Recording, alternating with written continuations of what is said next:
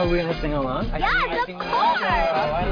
I wanna put on my my my my my boogie shoes. Yeah, the boogie shoes.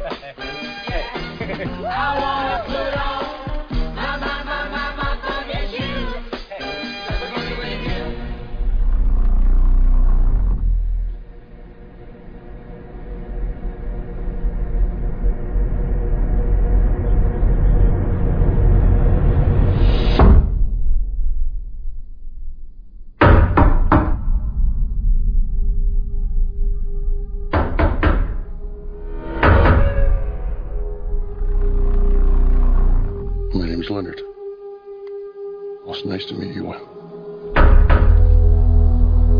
Why are you here? I suppose I'm here to make friends with you.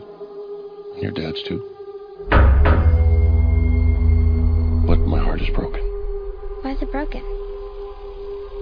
because of what I have to do today.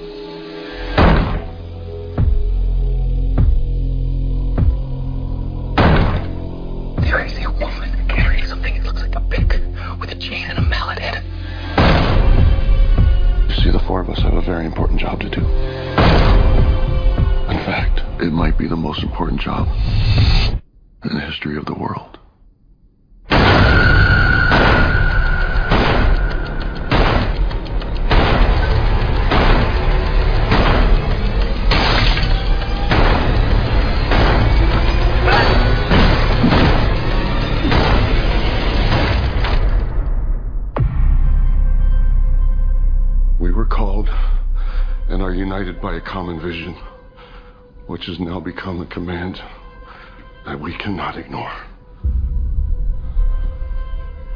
The four of us are here to prevent the apocalypse.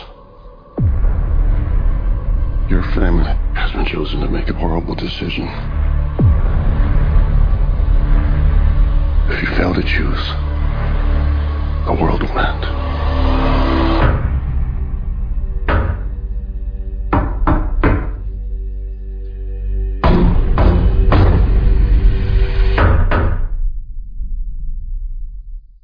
Everybody, welcome to the latest episode of Fresh Cuts. This is Mike.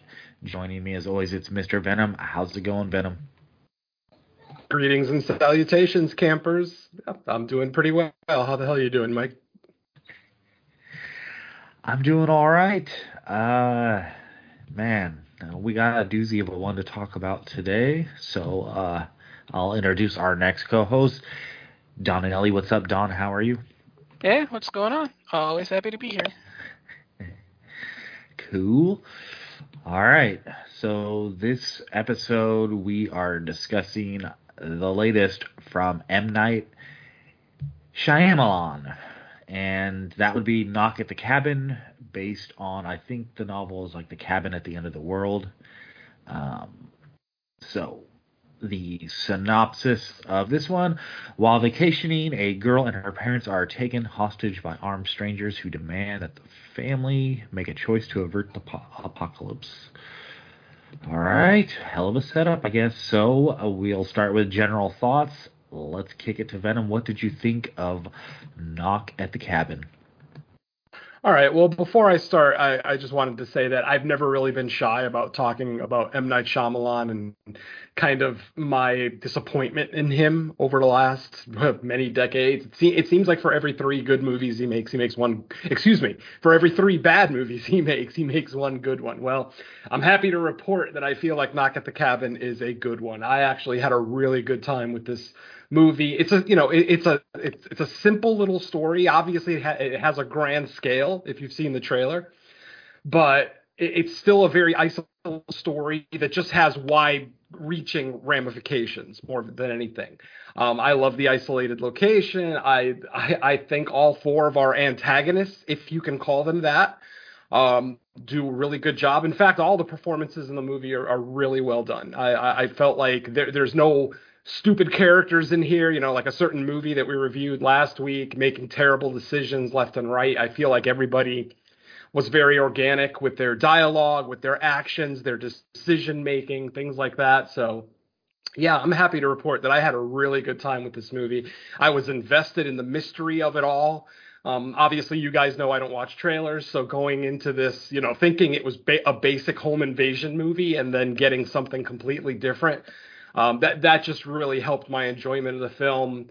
Like I said, you know, all the developments at every turn I felt were, you know, quite believable and, you know, still had, a, like I said, reaching, long reaching ramifications for people outside of this cabin. Um, I thought I liked the setup. Uh, you don't have to wait long. I mean, literally, the movie starts and already we're introduced to one of our antagonists. So I, I feel like there's no waiting.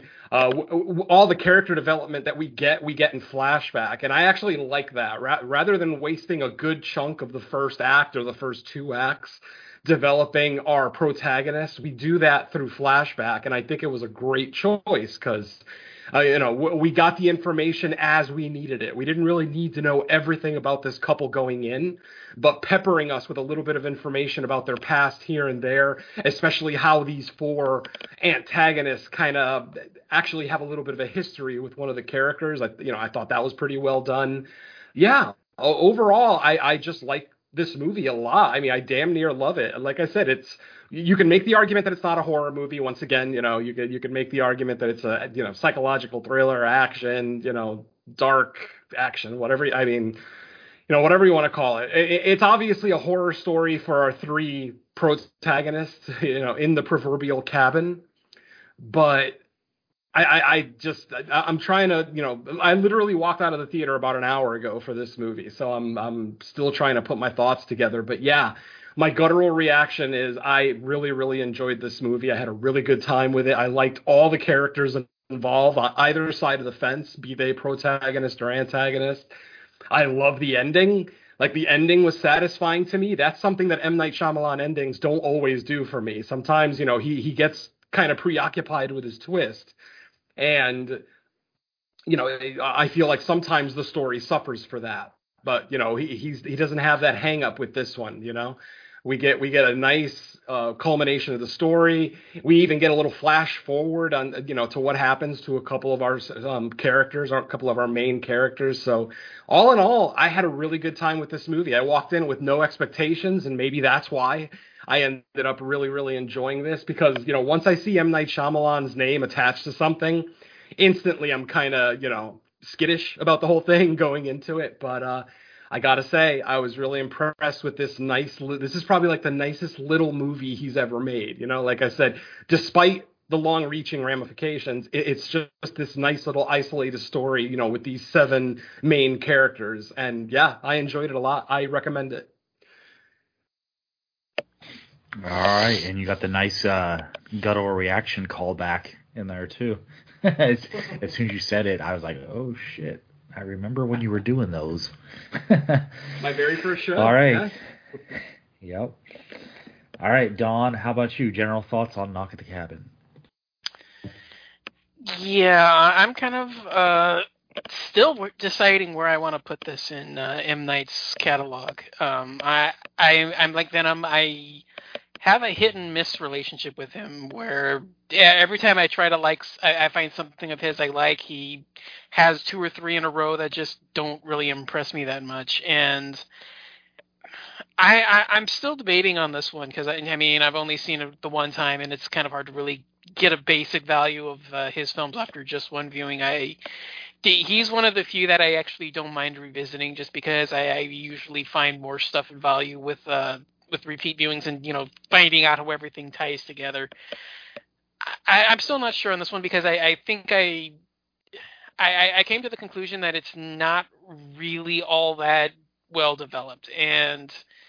I'll, I'll say this. I, I think the premise is interesting, but it doesn't go much deeper than that. I, I think the setup, the moral dilemma, what happens involved in here is okay. I mean, it's you know, Uh, it's a it's a standard schoolyard question. You know, would you save one to save a billion, or do you save the billion?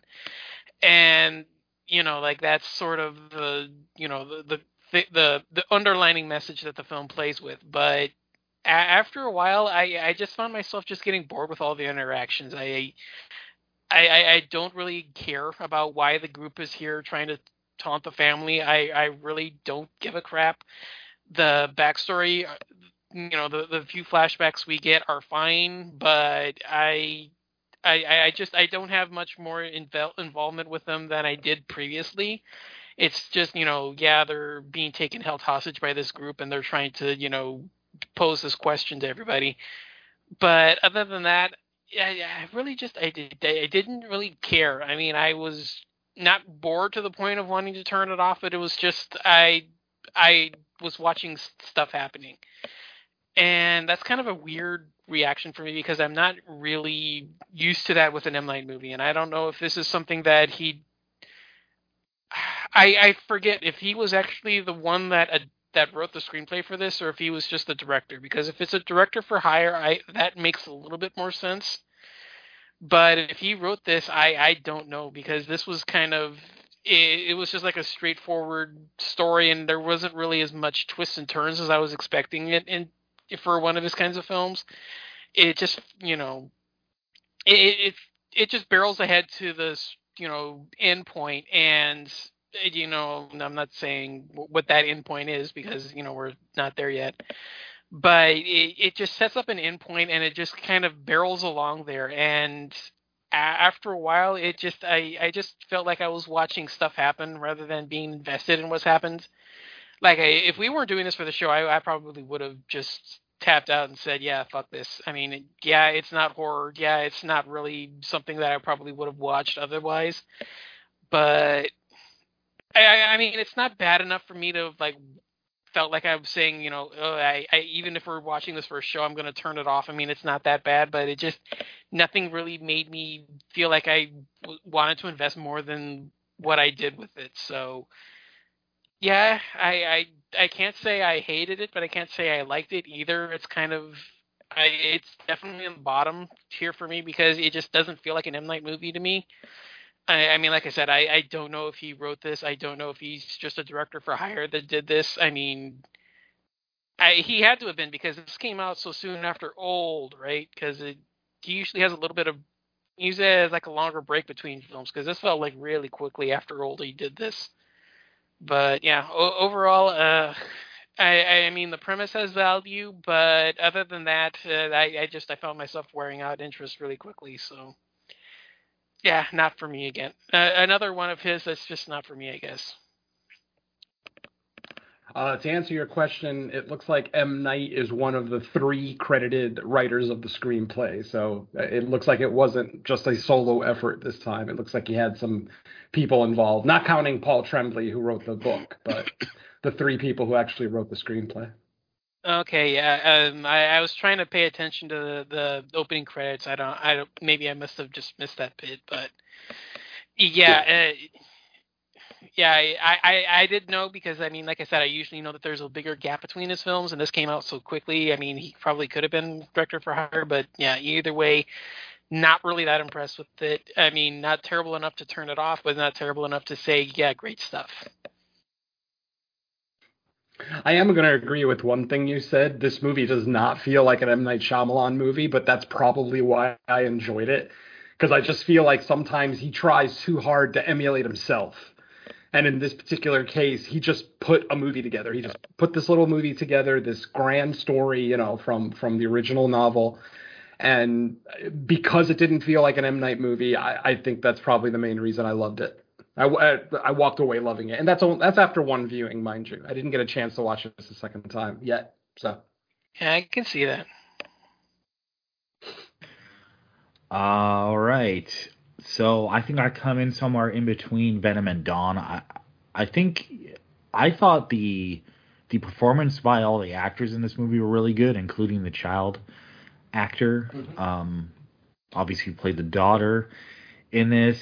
Um, and I, I want to say I, I felt like this out of I can't really say out of all of M Night's movies because obviously some he wrote and this one was adapted from a book, so it wasn't hundred percent like an, an original M Night story. But I just think uh, this one tends to lean a lot more on the nose with what's going on. I, I thought like you know you kind of get where the movie's going with all this about I, I wouldn't even say halfway through just the fact that like four four people show up and what they say they're there for. I mean, okay, you're, we're we're leaning heavily into themes here, um, but you know, I thought everyone did a good job. I thought Batista. I have I haven't seen a ton of the stuff he's been in. I think he was in like some MCU stuff, but as far as his acting in this, I thought he was pretty good. I was actually im- impressed with like kind of like the gentle brute the character he did. Um, Venom mentioned the flashbacks to like build more uh, like background and story. I was actually hoping that we would have got flashbacks of the people that showed up at the cabin because to me, like I, I can't remember if it was Don or Venom that that said it almost felt like a little incomplete of a story, but I I, I kind of wanted more um, background on them, like how they went from like individually, you know, seeing all this to kind of like coming together as a group. Like we get a little bit of exposition through dialogue um, about like how exactly they ended up where they ended up, but I wanted more. And the only reason I say that is because we we do get flashbacks from our from our uh, main well I don't want to say main character the end the uh, protagonists but like their flashbacks is nothing surprising to like I would have expected that just because of who the characters are to begin with like that they probably went through that kind of stuff in, in their lives right? That, that that's just unfortunately I would say that's almost like a normal thing. Maybe not that exact scenario but like similar things that type of discrimination that they would probably face at some point in their lives.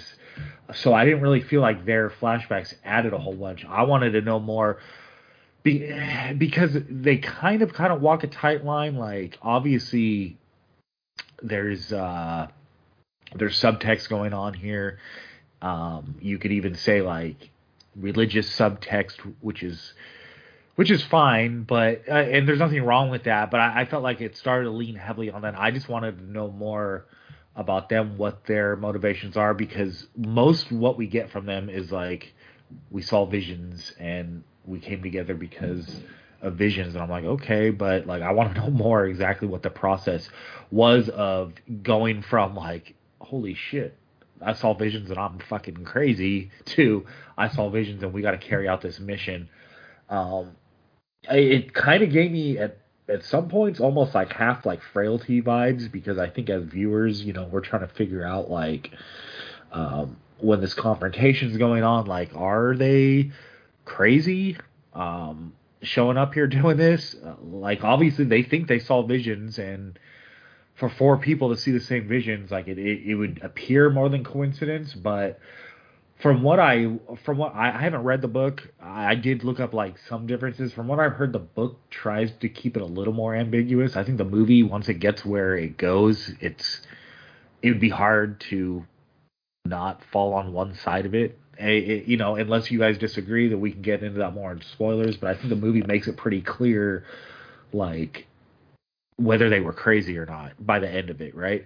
So um, I don't know. I, I, I didn't. I, I like the movie okay. Like I said, I thought everyone acted well. I just thought it was kind of.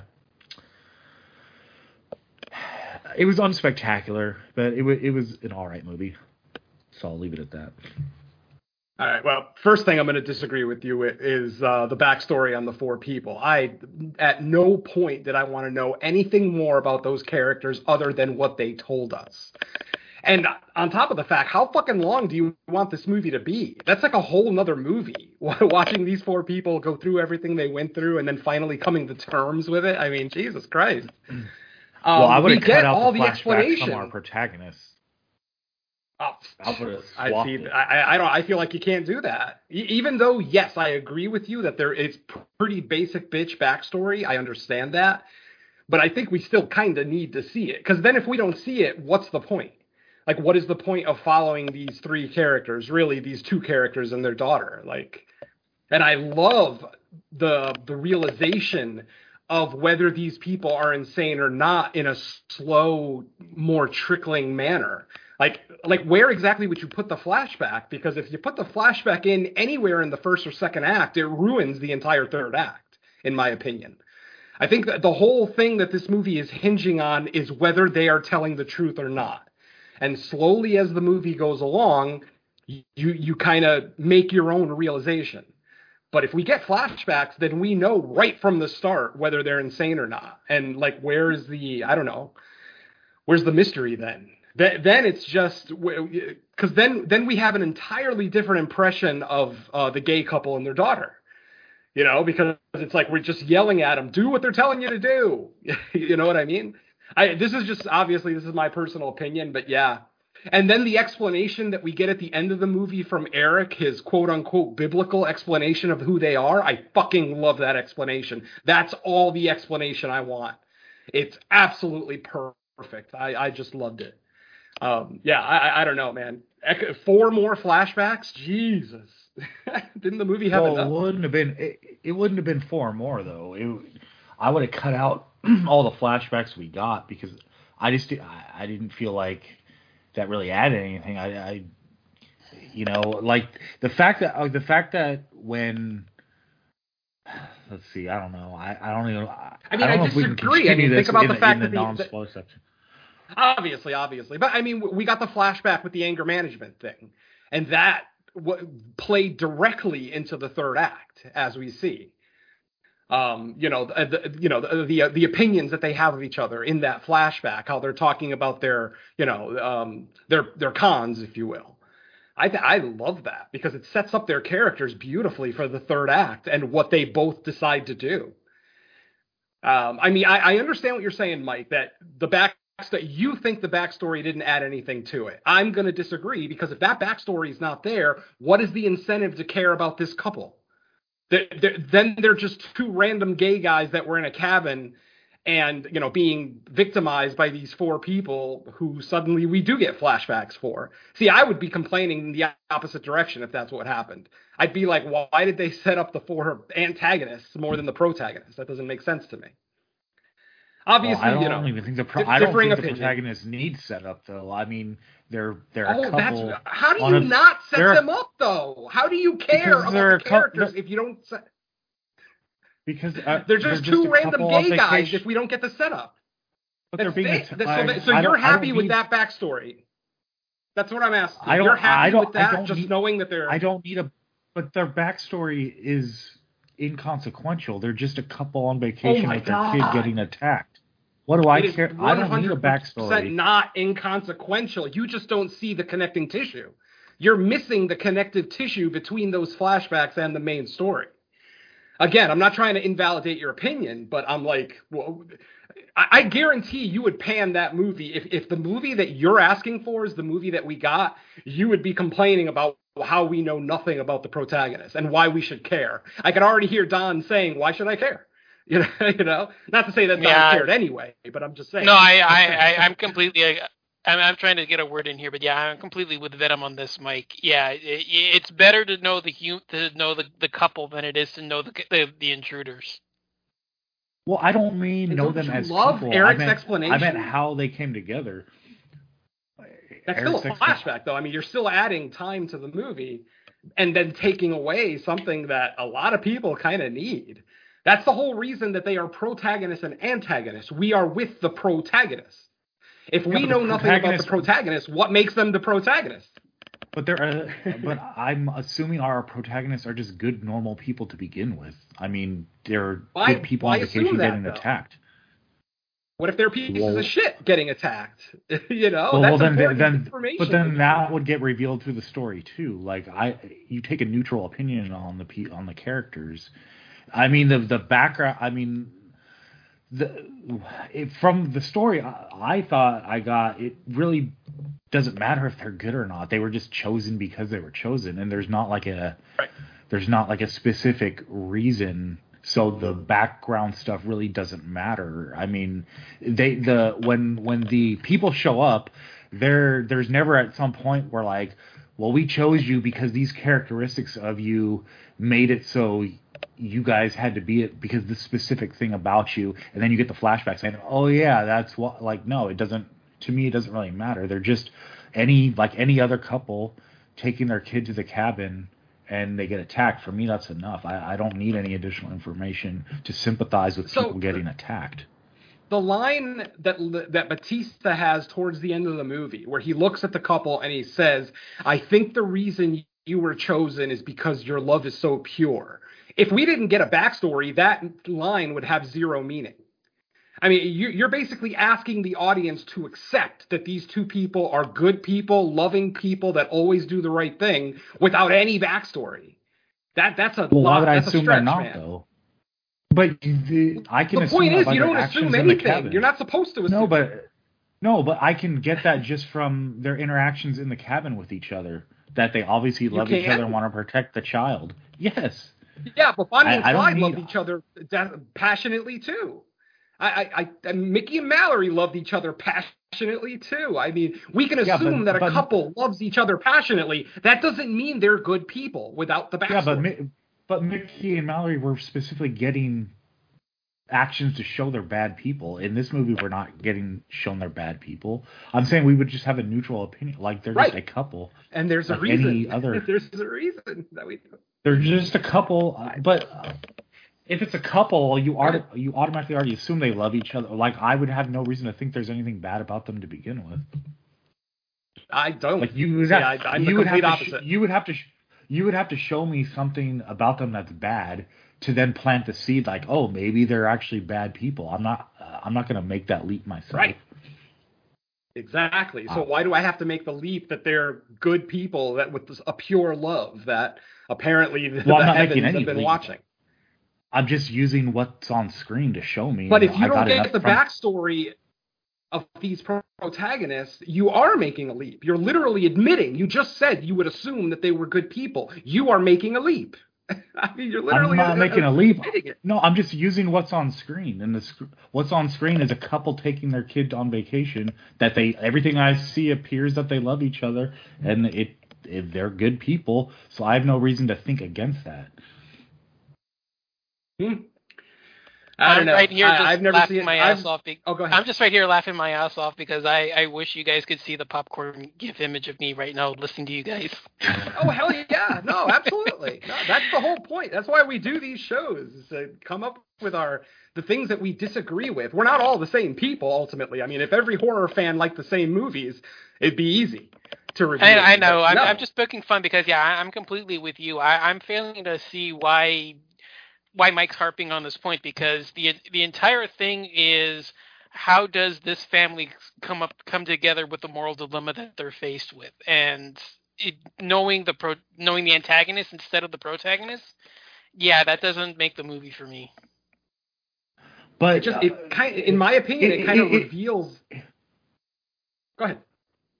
Well, uh, from from what I got from it, it and maybe maybe I missed some dialogue, but were the was the couple and the kid part of the visions, or was it just the cabin? So whoever was in that cabin was going to get the test. Yeah. Regardless, and then Batista, I forgot his name. I just called him Batista. Yes, he says that line at the end, but it's not like they knew that going into it that like oh these people are being chosen because of their pure love. He just kind of makes that assumption after the fact. Right. but he's not basing that on the flashbacks because he doesn't have that knowledge. He's just basing that on what he's observed from the cabin itself just like i would have been without the flashbacks. So that's just him making a judgment based on oh they seem to care about each other based on the events going on in this cabin so if it's enough for him to make that statement, why would it not be enough for me as a viewer to take the same lesson just based on what we've seen in the cabin? I'm just saying the flashback the flashbacks weren't bad. There's nothing in there that's like, oh, this is stupid. I just think they weren't necessary. Like it, it didn't it didn't make me think like I it didn't make me think anything about them that I already didn't generally think in the first place. Obviously, they adopted a child. Uh, maybe I I I don't know if it was like international adoption. Maybe it was. I I, I can't remember. But like, Yeah, they showed us. well, no, I remember the adoption flashback scene, but I just couldn't remember if it was like international, like in the flashback itself. I mean, it. it I mean, they were the only white given people the in the characters. scene. So see, I yeah, like I said, just it, made it, a it leap. makes sense. They were the only white people in the scene, so I, you can assume they're not in America. Right. Yeah. Um, Uh, I, I like I said, I just feel like if we don't get that backstory, you would have something else to complain about. You would just find a reason. I to wouldn't be say, "Why don't I know more about?" It? Yeah, you say that now. It's easy to say that now. I'm just saying. I, I know you. You you would have found something else to complain about. I think uh, with, with the with the why didn't the why don't we learn anything about the good the protagonist? Blah blah blah. Why did we spend and why did M Night choose to ruin the third act by giving us flashbacks of these people? Well, no, my That's complaint the whole point. is no, no. My complaint is that antagonists showed up as a group, and all we really know is they claim they saw visions and found each other online. To me, that I'm Right. like, then if then if I'm that couple, I'm just like, get the fuck out of my house. Period. Like, I'm Which never gonna exactly listen to what, what they have they to say. Right. No, they slowly convinced. Well, shit. I think we're getting this. I, I, Well, I don't know. How, I don't know. yeah, you're getting- that's uh, a spoiler no. warning, but yeah, No, because we're no. kind of getting into it now. But you know what I'm saying? Like, getting into spoilers. I re- I genuinely don't. well, I'm not I trying to mean be an ass here. I genuinely don't don't, mean know you- what you're saying. Well, I'm saying like there's nothing these people would have done to convince me throughout the whole movie. If all they're saying, if so, you turn on the news and there's some disaster, a big fucking deal. I don't. I see that every day on the news as it is. To me, I'm, I need something more than we saw visions and we found each other online. Oh, great! There's conspiracy idiots on the line that will get get together over everything. To me, I want to know more about uh, their convictions and why they were so moved by these supposed visions. And it doesn't have to be like these long, drawn out uh, flashbacks. I just, even if it's not a flashback, just give me something more than than that. As far as the like, the reason I don't need it from the couples because I they just appear to be a, a nice, loving couple. To me, I don't need a history on them being nice, loving couple. I mean, they just that's Well, what they appear to be. And, and at the beginning of the movie, our four antagonists seem like they're evil, you know, home invaders. So, or delusional. I- I'm not even- one of the two. and that's oh, and of course, again, you know, when somebody stares you in the face and tells you the truth, you don't believe it. I mean, that's a very American thing to do. That's fine. I understand that. But yeah, I don't know. I just feel like the third act is completely ruined if we find out the conviction that these people have. You know what I mean? The whole point is that you never know until the very end if they were telling the truth or not. And, you know, and then we get our answer. So I, I feel like why break that mystery? That was the whole fucking mystery of the movie. Are these four people on the level? Well, If no, you I show don't us flashbacks that- of any kind, it kind of, you know. Well, no, you can still, you can still to- have fla- you can have flashbacks of them meeting, and that doesn't necessarily mean they're telling you like it's all true. They can the, you can have flashbacks, and they're still delusional idiots like that. There's delusional idiots that meet up and plot things out, and they're delusional idiots. I don't think you reveal anything's necessarily true or not. It's just I like how the hell did this all come together? I just wanted a little more, not a lot, but just. But just why? My my question is, why is it important to the story how these four people got together? I feel like it's it. See, you're saying that the flashbacks of the gay couple are pointless. I'm saying finding out about these four people beforehand would be pointless. Like what? The whole fucking mystery of the whole movie is: Are they telling the truth? That is the question. Yeah, but I don't really think it's that much of a movie. mystery. I don't think it was is that much of a mystery. I mean, I think it one Really? once four people once four people show up at a cabin and they have to and they say what they say. If the symbolism isn't screaming at the viewer right then and there what they're trying to do, I mean, I'm like, okay. And the rest of the movie, it's like just fairly obvious to me.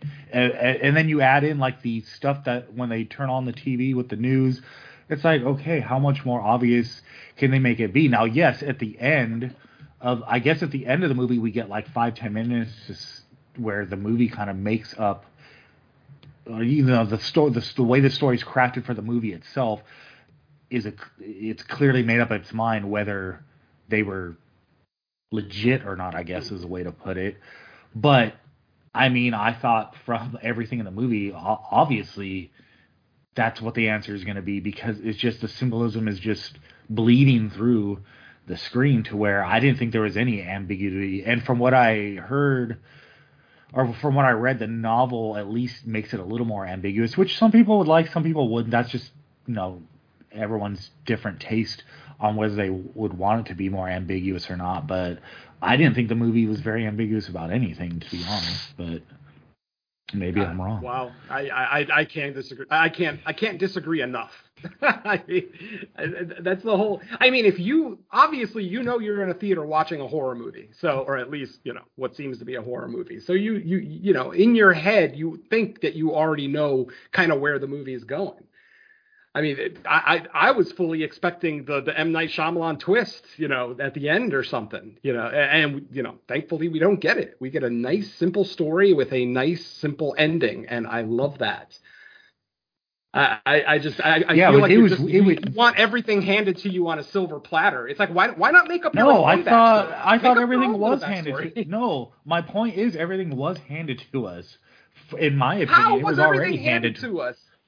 You made the decision that everything that was happening in the movie was true. You made that decision. I didn't make that. I watched the movie I and didn't I make the decision. that the director. I didn't make the. But you're sitting decision. here saying just- that it was that it wasn't ambiguous. That you knew the whole time that the world was ending or something. I thought the movie, the way the way the story was crafted in the movie made it fairly obvious. I Uh, by see, the I time we got to 100% disagree. 100% disagree. Holy shit. Okay, so to me, when we got to the third act, there was absolutely zero surprise to me what was like what we were seeing. I was like, yeah, that's the the steps they were setting up. Now, obviously, the the protagonists they were they weren't reacting like that. I mean, they were doing their part to be like, what the hell, these people are.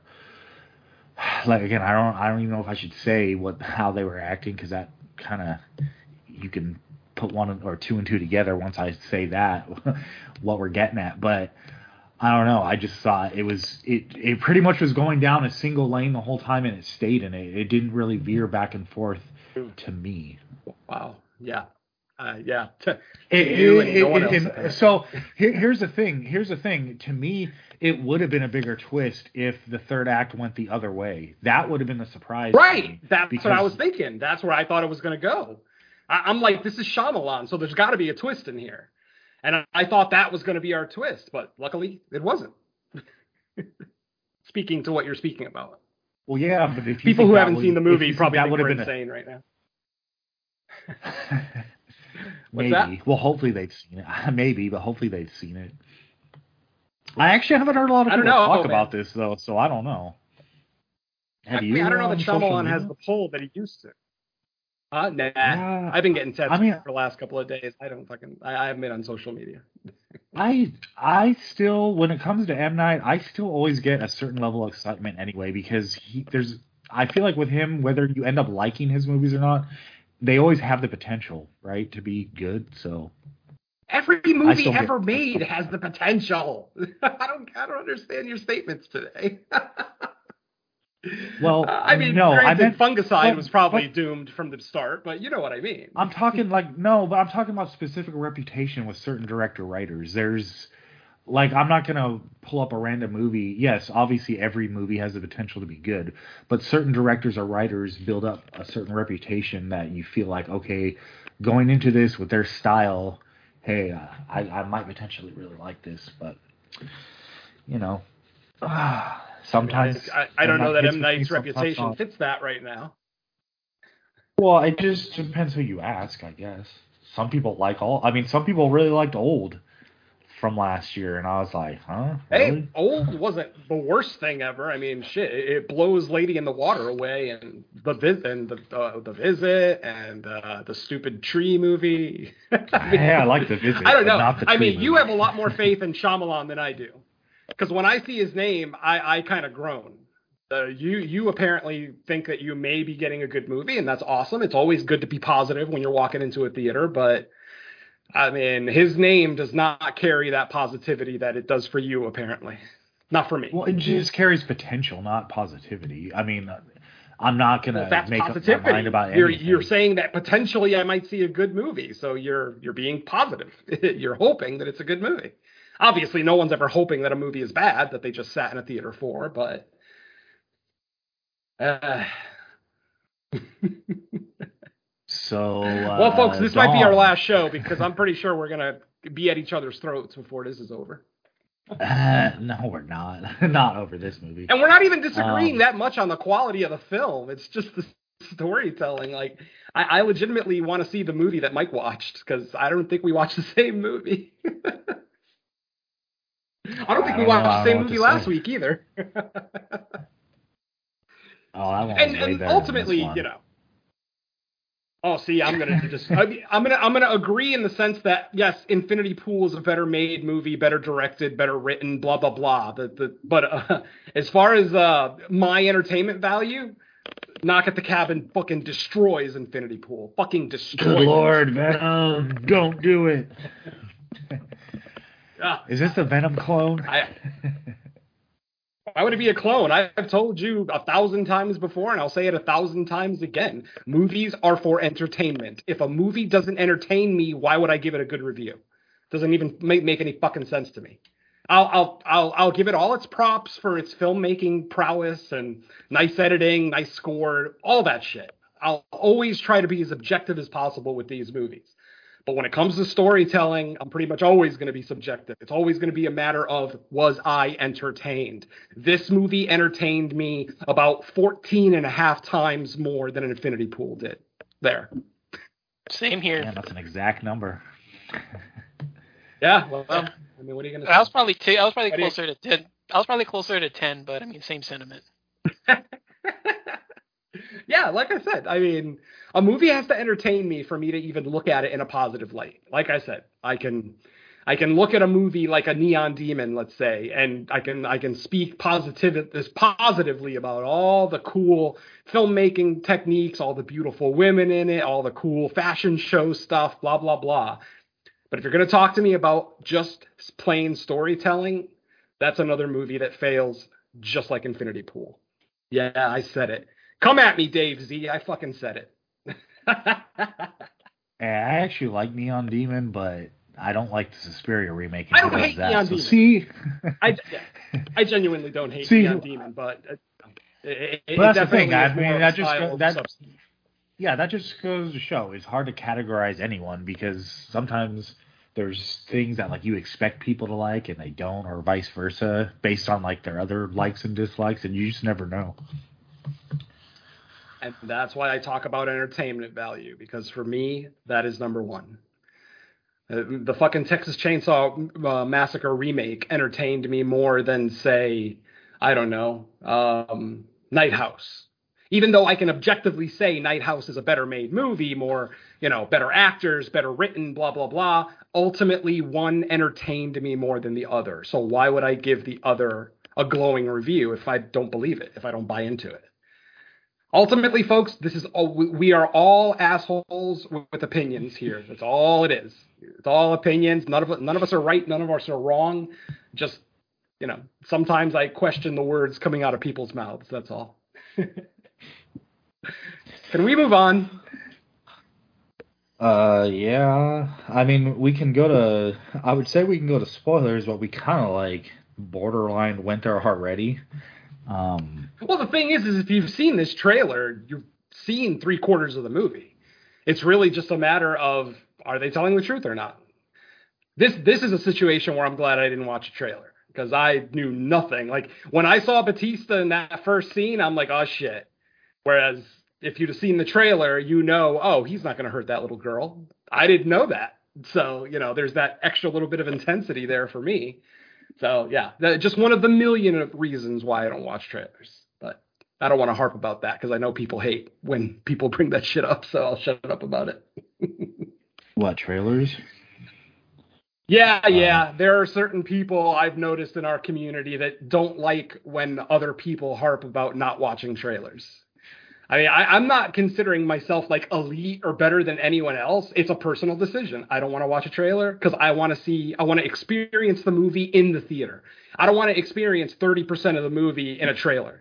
That's just the way I've been for the last, what, four or five years? So, you know, if you like trailers, rock on. Watch all the fucking trailers. I'm not saying one is better than the other I- or worse. You know? Yeah, it, it's never bothered me. I mean, people can choose to watch. People in our circles I don't care. have specifically called me out for saying it a little bit more than uh, maybe I should. We'll talk about it off air, but yeah, I've been called out for it. So hmm. anyway, Interesting. I mean, that's just yeah. It doesn't seem like something anyone should be called out for. I just, I don't know. That's weird. I don't know. No, I, I mean, think I think certain people think that I'm putting myself above other movie viewers because I don't watch trailers. It's like that's not Oh, my intention in any way, shape, or you're- form. you're you're watching the pure experience of a movie without being. I'm experiencing the, trailer. pure film, yes, that the director wanted me to experience. Blah blah blah. That's no, that that's elitist bullshit. No one, no one's. I don't believe that, and I've never said it, and I never will. All right, shall we? Uh, Yeah, let's. Uh, I guess we can fill in the gaps of anything we didn't already discuss in the general thoughts. Yeah. So take it away. I mean, this will be a quick one. Um, just for Mike's sanity, I probably won't go over the the, the flashbacks since uh, they're a waste of time. But uh, anyway, let's see. Knock at the cabin opens, you know, as you see in the trailer, little girl playing in the woods, and suddenly Batista comes out of the woods, starts asking her random questions. Um, he lets her know that him and his friends need to come into the cabin and talk to her family.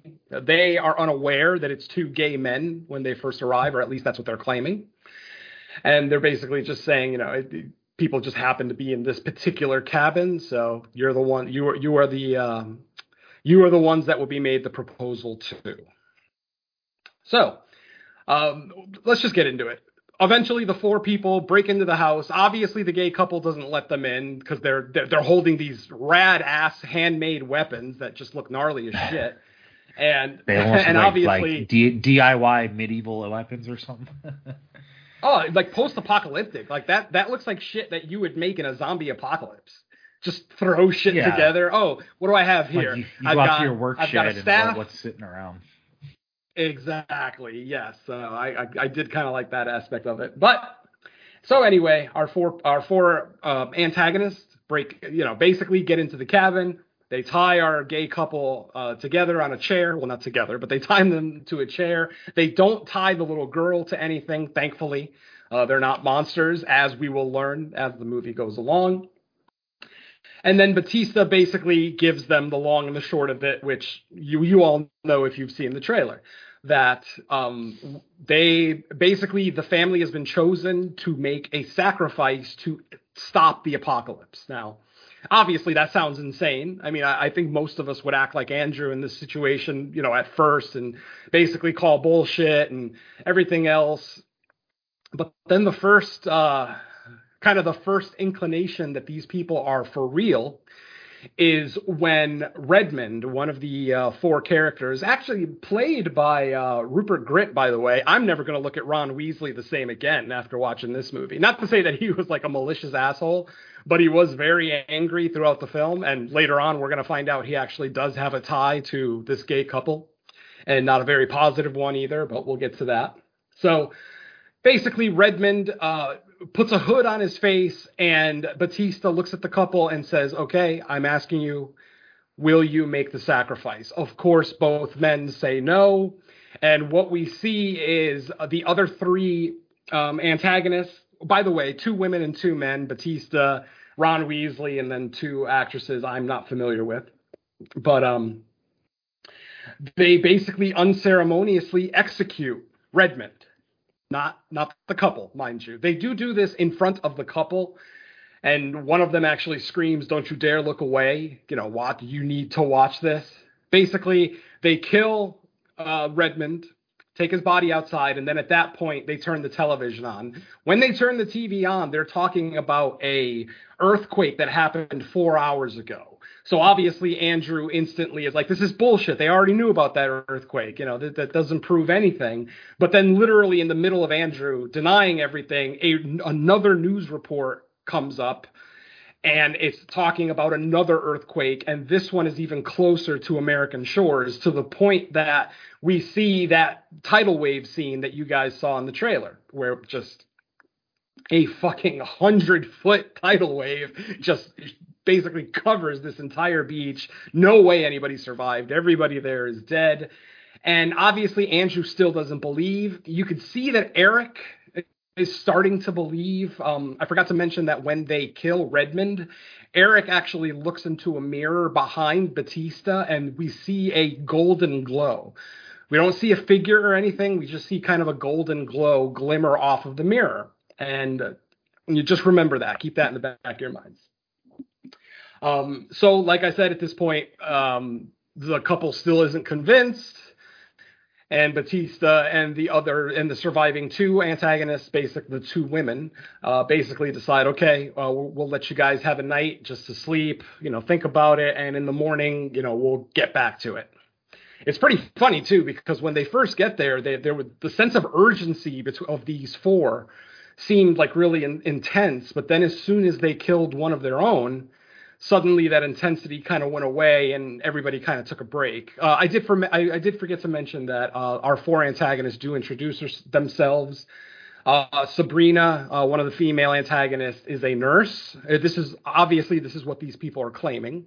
Uh, she is a nurse, you know, no trouble with the law. I mean, for all intents and purposes, it seems like most of these people are pretty decent until Andrew realizes that he recognizes Redmond out of nowhere he recognizes Redmond, and then you know this is one of the flashbacks, one of the many flashbacks involving the gay couple. We see them in a bar.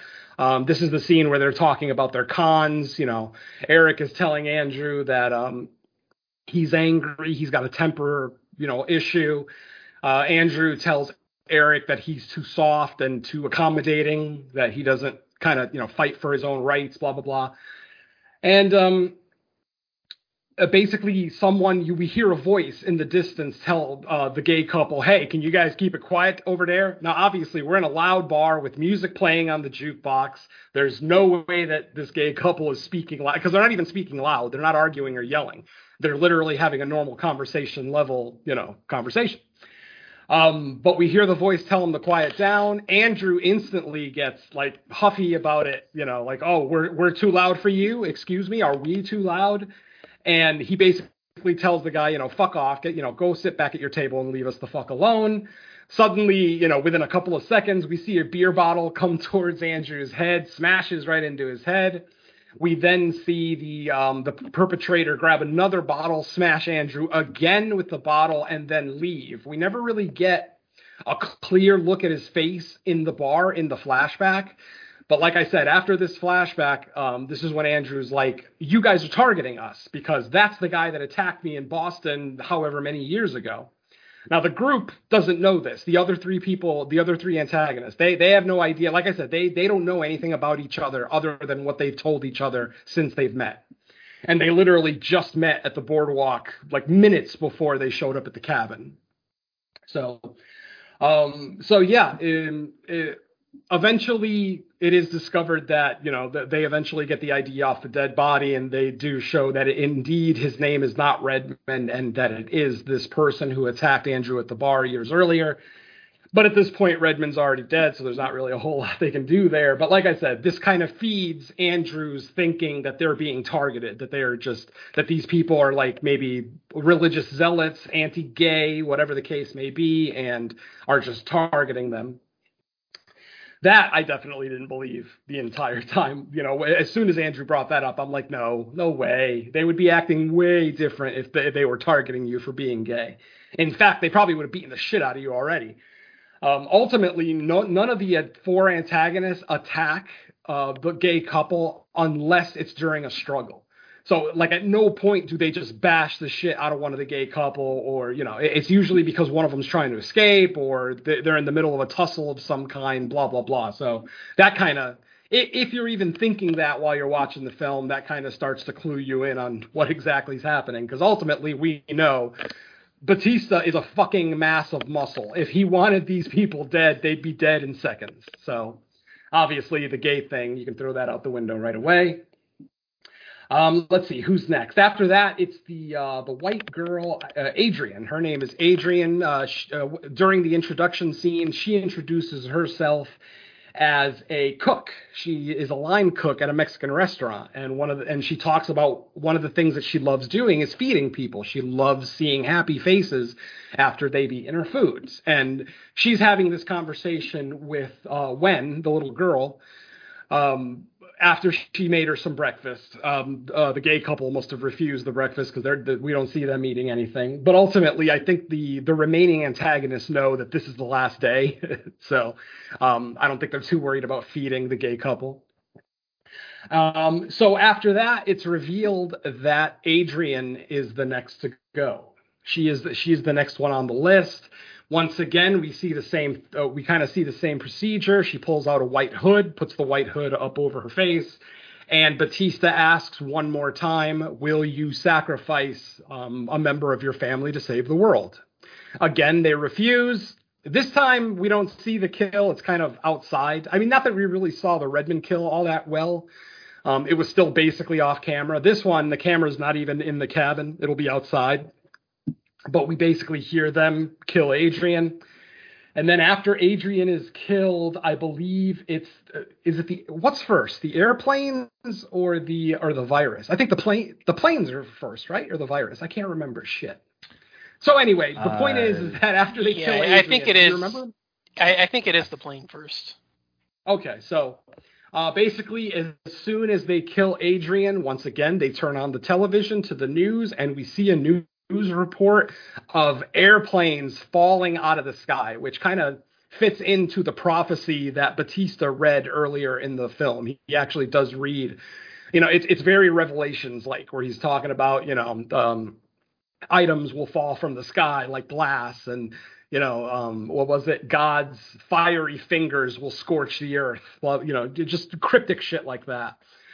So we're watching the news reports, and literally planes are just falling out of the sky. Like literally, it seems like all the mechanics on the planes just failed the instant they sacrificed Adrian, and literally just planes are falling from the sky. And what was actually a pretty cool looking scene, like all the different news reports with planes falling and kind of uh, cell phone uh, video of people, you know, recording planes just falling from the sky. I thought that was actually pretty cool. Um, so yeah, so that is the the next I also found it funny how um, did you notice that they knocked when they knocked at the cabin they knocked exactly six times, which I thought was odd because wouldn't seven have made more sense? Because in the Book of Revelations, it's seven seals that are broken, it's seven horns that are blown. Um, basically, every time a horn is blown, a new you know, a tragedy happens, like, you know, be it locusts, be it fire from the sky, whatever the case may be. But yeah, they went with six knocks. I found that interesting. Yeah. Um, I, unless, I don't know. Like, I mean, maybe I'm reading. Mm-hmm. I was gonna say unless there's something later on that would signify like a seventh knock that I just didn't pick up, but yeah, I, I agree. Uh, I mean, I, per, I didn't even re- recall that it was six knocks, but the fact that you remembered it, yeah, it, it makes sense like why you're questioning it because uh, going with the, the symbolism in the rest of the movie, you would think that they would be like precise on that kind of stuff. So I'm trying to think if there was any other time that would signify like a seventh. I, I I don't remember, but then they do it in the post credits too. Like after the credits play, and then we get the title card. It knocks exactly six times again. Yeah, so I, I don't know. There has that. to be some kind of symbolism. yeah. Yeah, That it's six, funny just to put that at the end of the credits because I was sitting there in the theater during the credits, just chilling, like looking on my phone, and then the credits are almost done, and it does the knocking. I was like, oh, they just put that in for the hell of it at the end. Oh, hey, it's called the knock at the cabin, so or knock at the cabin. So yeah, there you go. All right, so who's next? So the next person to go in our group is, uh, yeah, Sabrina, the the black nurse.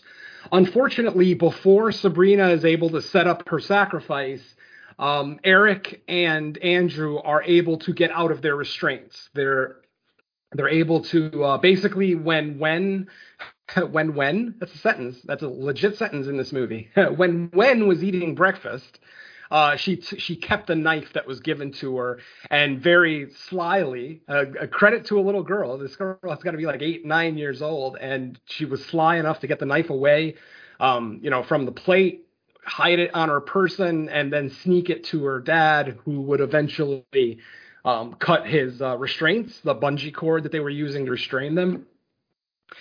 And basically after they try to make the escape, uh, basically Andrew leaves the cabin because they have a gun in the car. They actually do mention earlier in the film that they have a gun in the car.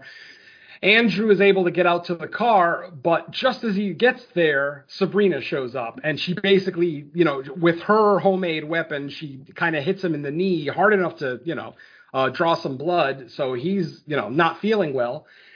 She's telling him, please come back into the cabin. I don't want to hurt you. We don't want to hurt you. Obviously, Andrew still thinks that these guys are like a suicide cult or something. So he's still not believing a word that they're saying. And so eventually he does get into the car. We see that he has the thing, the gun in a safe, a fingerprint safe. He's having trouble getting the fingerprint scanner to, you know, recognize his finger. Obviously, you know, he's he's got blood on him, dirt, and he's doing it in a hurry, so you know it's not recognized. That he finally does get the gun out. And instead of shooting Sabrina, he shoots above her. He ba- on purpose too, because it, it, it's very obvious that he didn't miss because he would have kept shooting. He shoots one bullet, tells her to back off, drop her weapon so that he can get out of the cabin and go back into the house and get his husband and his daughter. Sabrina does the smart thing, drops the weapon, and just runs the fuck out of there. Now, she probably knows that Andrew's not going to shoot her in the back. I, I think that's pretty even though Andrew does have a little bit of an anger issue, it's fairly well established that he's probably not going to kill anybody without provocation. So he ends up going back into the cabin. Um, Batista is there trying to subdue Eric. Um, and basically, Andrew walks into the cabin with his gun now pointed solidly at Batista. Batista is like, you, you can't, you know, you can't do this. We're not, I don't want to hurt you. You know, please put the gun down, blah, blah, blah. They eventually convince Batista to go into the bathroom and they're just going to lock him in there. While he's locked in the bathroom, he smashes out the window uh, of the bathroom, which very obviously would imply to the gay couple that yes, he probably escaped the bathroom. But then when they open the door and you see the window, it's like, yeah, there's no way Batista's gigantic ass is getting through that fucking window. So they're very aware that he's probably still in the bathroom. Andrew fires off one shot into the shower, like through the shower curtain. He doesn't get a response. We don't hear, you know, anything. So he slowly starts to walk towards the curtain. You know, we get that stupid you know shot of uh, him slowly creeping towards the curtain, slowly reaching his hand out to the goddamn curtain.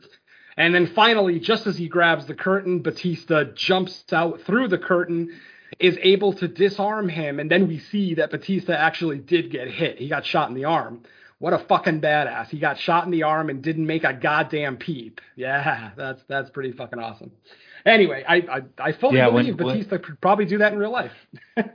I was gonna say when he initially jumped out of the shower, I was like, "Holy shit! Did they just miss him completely?" But then you saw, yeah, the the wound or the the little trickle of blood uh, from those bulging biceps. Well, when you you're think when if you're that would've a- big and Kind of makes you Mhm. think if they would have done a stunt like that, he probably would have had a WWF career. yeah, he probably has a career Oh, somewhere else besides Hollywood. Anyway, so yeah, so like I said, Batista's able to disarm Eric, uh, disarm Andrew. Excuse me. He gets a- a- Andrew and Aaron back into the living room. Um, but at this point, you know, he has no interest in shooting them. Obviously, um, basically, he just takes the gun and um, oh, I, I forgot. I'm, I'm sorry. I'm skipping a piece. Um, during the struggle for the gun, uh, before the struggle for the gun, I'm sorry, before they actually get Batista into the bathroom, Sabrina comes running into the house from the back door, hoping to disarm Andrew before he shoots uh, Batista's character, Leonard. Unfortunately, Andrew just shoots her straight in the chest, pretty much killing her instantly. And obviously, you're thinking, wait a minute, if if she died by gunshot, like how does that fuck, you know, how does that affect the prophecy? Blah blah blah.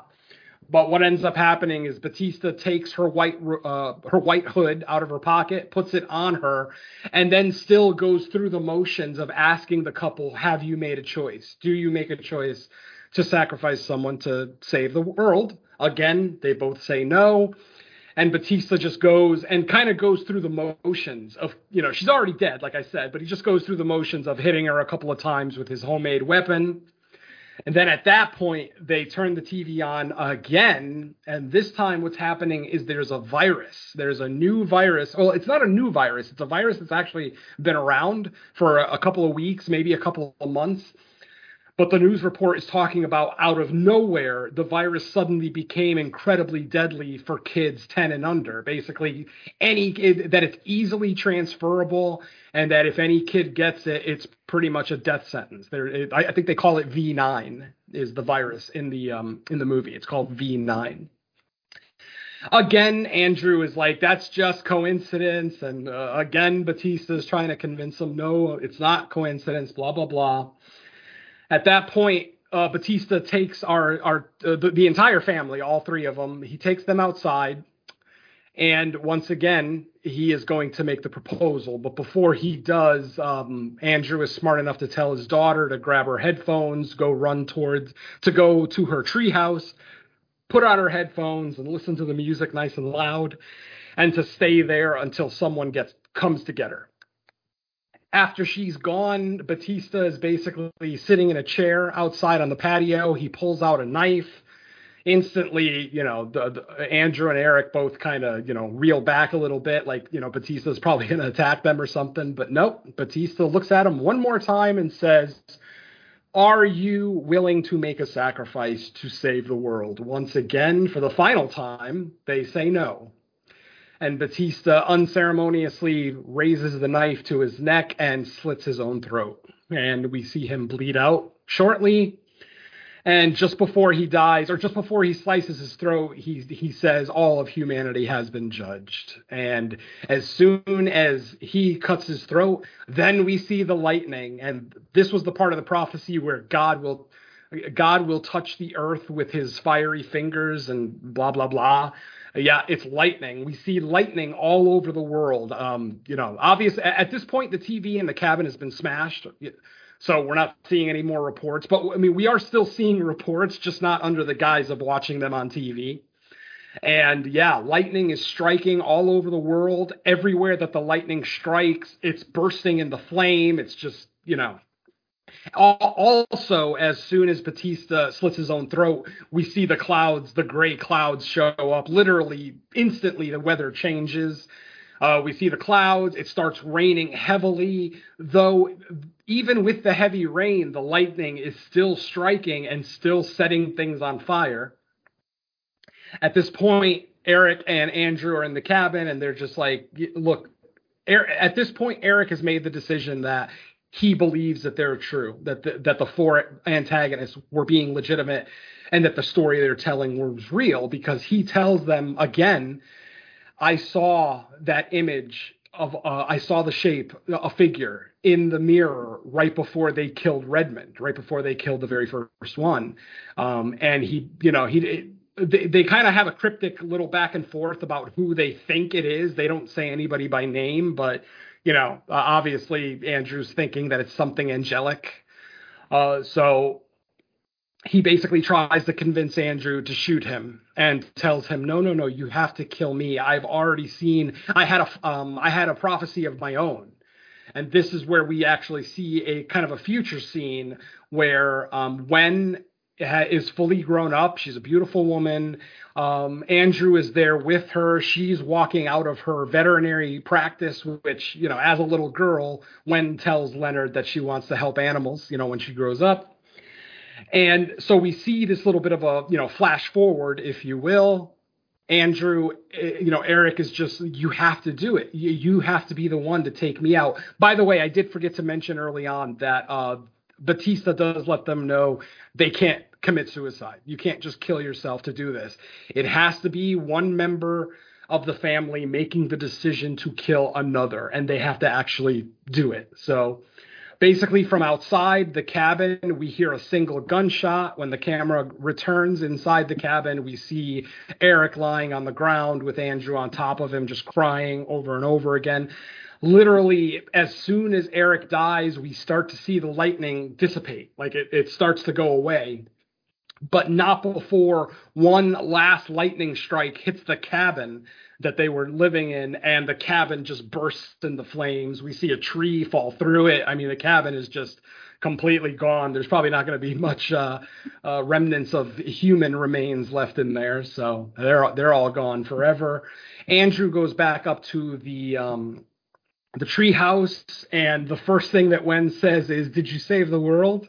Did you save all the people?" Something along those lines, which I thought was so cool for this little girl to understand that one of them had to die. And as soon as she sees one of them alive and the sky start to clear up, she literally asks, Did you save the world? Obviously, Eric is gone. Uh, we see a little finale scene of them driving off to a diner. While they're at the diner, um, which is full, by the way, full of people. So obviously, they were able to thwart the apocalypse we see more news reports on the TV where they're like, everything suddenly went back to normal. Planes are landing like normal. Kids aren't dying. There's even a report on the news where a nurse is like, this is the first hour in a couple of days that no one has died in this hospital. So it definitely seems like things are reverting back to normal. And then we just get one final shot of Wen and Andrew in the car. They turn on the radio and uh, Boogie Shoes comes out, which is a a song that they all listened to together. They even had a little carpool karaoke scene, which I thought was cute. Another flashback that we would have lost if Mike had his way. Um, just showing the couple kind of, you know, enjoying the song, all three of them singing it together. And then at the end of the movie, like I said, the song comes on the radio completely, you know, um, by accident or, you know, just happenstance, I guess. Andrew turns on the radio, realizes the song that's playing, and he instantly turns it off. Wen then goes and reaches for the radio, turns it back on. But then she looks over at Andrew and sees that he's being that he's getting sadder and sadder, so she turns the radio off. But then Andrew makes the decision uh, to turn the radio back on, and then we just see Wen and Andrew drive away into a very hopeful, you know, scene with the sun rising and the storms are over and it's a sunny day, blah blah blah. So there you go, folks. That is a knock at the cabin. No twist to be found, which I fucking love. Thank you, M. Night, for making a movie that doesn't finally doesn't have a twist. Yeah, like I, I said, mean, the twist has been any- ruining his movies for a while. If, if anything, this one's structured to where we get the pertinent quote unquote twist information right off the start and then it goes from there Yep. as opposed to like giving us the mystery at the beginning and then revealing at the end oh but it's really such such and such Yeah. right I, so this and and and really that I, I would assume it's because since he's adapting a book he would have had to really restructure the story to get around that. So it sounds like he just found a story he wanted to adapt, or the studios wanted to make the movie, and he they hired him to do it, and then he just decided I'm gonna structure the screenplay a lot more similar to the Yeah, book. that was like a early comment about it not being M. Night, where it just felt like him being a director for hire. I think that's kind of where I was coming from with that because yeah, it doesn't really have a lot of his usual tricks and tropes in it. Yay! yeah. And while he did have a cameo in this one, he didn't go and do something like cast Ugh. himself as like Probably the his most worst fucking cameo. figure, you know. Ah. It was like, yeah, Yeah, it was why the do- most why do directors Like, do there was no reason for it really in this one. No, it was just to make the audience laugh. That's literally all it was. Like literally, the whole audience laughs. I, why did he even do that? Can somebody explain to me? Like, is it is it just like pompousness that he wants to be in his own movie? He's so recognizable. His face is. it- It's not like Mike Flanagan making an appearance in one of his movies. It's more like Alfred Hitchcock making an appearance in one of his own movies. He's so recognizable that it's instantly going to take you out of the movie, and that's exactly what it did to me. I'm like, really, guy? You- You're going to sit there and do an infomercial for some kind of food processor? I don't know what the hell he was talking about, but yeah, I'm just, or it was a cooking show, I think, or whatever. But yeah, I just like this was the most pointless appearance of M. Night in one of his movies ever, and he's had some pretty pointless appearances. Well, yeah, and it, it's a lot different now, like that we're further into his career. Because you could, I guess, you could make the argument his first couple of movies before people really knew him, like by, being able to point him out. You could say, okay, it Or made sense. say his name properly. yeah, that too, for sure. At, at this point, it's almost like there's probably people just waiting for him to pop up because they know it's going to happen. Well, then subvert that expectation. You subverted Yeah. the whole twist expectation. Let's start That's- subverting that, that- M. Night. That'll be the If next. you want to twist be an actor, just be a fucking actor. But ah, ah, so sick of it. Any director, I- if you have a recognizable face, don't put yourself in your fucking movies. You're taking your audience out of the film. I mean, I was, I was, I was invested. I'm like, I'm digging it, and then in comes his ugly fucking mug, and it's like, oh right, it's an M. Night Shyamalan movie. I mean, literally, I wasn't even thinking about that, but then his face appears. Like, yeah, I mean that that's just pretentious shit. Stop it. Fucking stop it. God damn it. Yeah.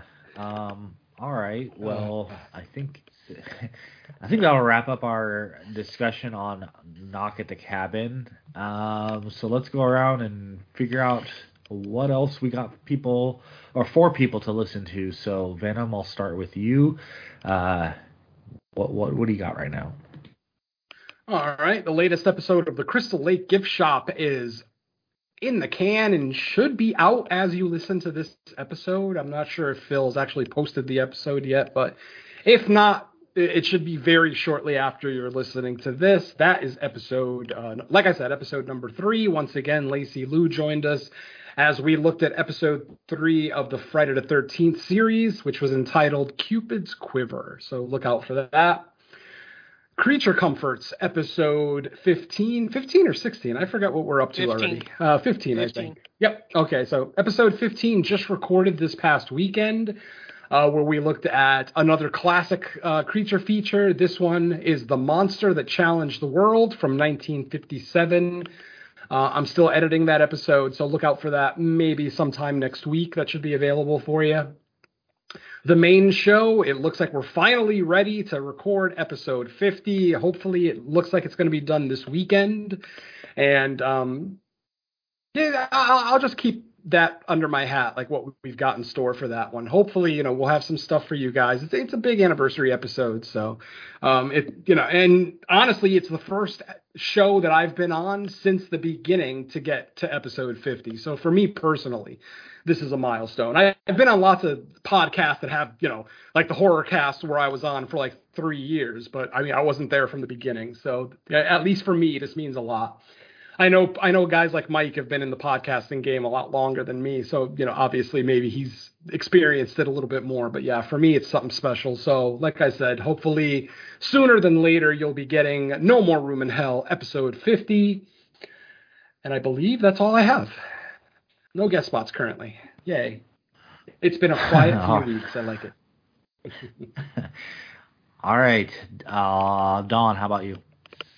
Uh, yeah, as mentioned, Creature Comforts number 15 is recorded. That uh, was a lot of fun and uh, kind of came up with a, a, a great deal of jokes about the film in particular. That uh, it, was, it was a fun time. Um, a latest episode of uh, the Horror Countdown is also available. I had a, a couple of guests on to look at non-slasher horror film villains. So basically, uh, creatures or uh, you know, uh, other kind of non-slasher. So we're not looking at Freddy, we're not looking at Jason, we're not looking at Michael. We're looking uh, to to give you an idea. Um, we're looking more at like um, the Queen from Aliens, or uh, we're looking at uh, Frankenstein or Dracula, or you know, uh, characters like that. So uh, that- Pumpkinhead.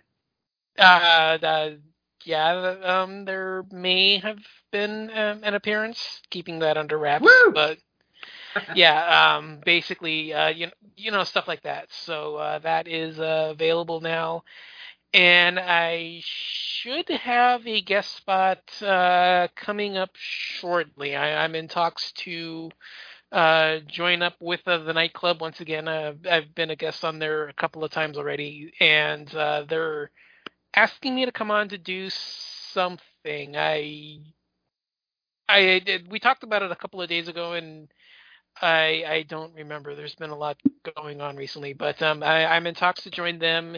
It should be coming up soon. Um, maybe next appearance, well, I'll have more information, but I, I should be joining them. So uh, that should be a lot of fun because I've joined them in the past, and they were just as much fun. And this one sounds even more promising. So uh, hopefully that'll come to pass. But um otherwise, uh, the only other thing is, is that I'm getting ready for Women in Horror Month, so uh, hopefully I'll be able to have uh, free time because I'm probably going to end up spending most of uh, February looking up all the people that I get. So uh, here's to a lack of free time.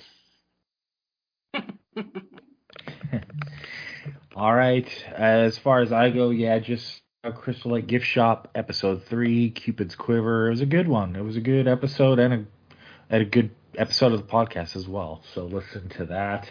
That's up on the No More Room in Hell uh, YouTube. And I should probably mention, so the YouTube channel used to be called No More Room in Hell, but recently there I discovered there's another No More Room in Hell channel that's like it's I think it has to do with like games or something. So I did change the name to No More Room in Hell podcast because we kind of fall under our, our multiple shows fall under our YouTube channel. So I figured okay, that's a good excuse to change it just slightly to differentiate differentiate because that way uh, people won't get directed to the other one on accident, click into it, be like, what the hell is this? So, um, yeah, No More Room in Hell podcast is the YouTube channel where pretty much everything uh, is getting thrown up there under the umbrella. So check that out, like it, leave a comment, do whatever. I think we're like just under 100 subs now, so it's it's slowly climbing. Like I don't check it every week, um, but every time I do, the the subs grow, so that that's good at least. Um, you know, if like I said, if if the YouTube channel ever gets big enough to where it's worth doing something specifically for it other than just uploading audio versions, maybe I'll look into it. Um, but you know, we'll we'll see. And then um, yeah, like uh, Venom said, No More When Hell number fifty should be coming soon, so get ready for that. Um, but that's it for me. Is, is there anything theatrical this week? I, I don't know. I know there's February. I know Cocaine Bear. If if we're considering that horror, like, are you guys doing that actually for creature features by chance or? Uh, we I don't think so. to. No. We, we just and recorded. Enough I, of a creature. we just recorded, so I don't think we're in the mi- we're in the mindset of what's our next episode. Okay. Yeah, that movie. I mean, it comes out later in February, not this week. But I'm trying to think. I think there's another theatrical Oh, release. wait, wait, wait, no, no, no, no, remember wait, wait. This week or not? Wait, weren't we supposed to do that Norwegian movie that you tagged us in? Yeah, the werewolf movie. Yeah, Yeah, that's what the name of it. Oh yeah, that's on Netflix, I believe. Wolf something Yes. Wolf. I, yeah. So Yeah. okay, yeah, we can do that then. I only know half the title on memory, but uh, it's on Netflix and it is yeah Norwegian, I think. So Yeah, Norwegian or Uh, Swedish.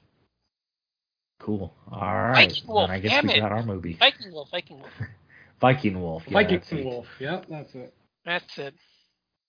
All right, well there you go. That's our next episode. So thank you everybody for listening. We will catch you in a week's time with our next episode. Let's say bye to our listeners. Later. Never answer the door at the cabin. Yeah, if horror movies have taught me anything. Uh, bad things happen at cabins in the woods, so uh, you might just Mhm. want to avoid them altogether. Go. Let's go to the beach.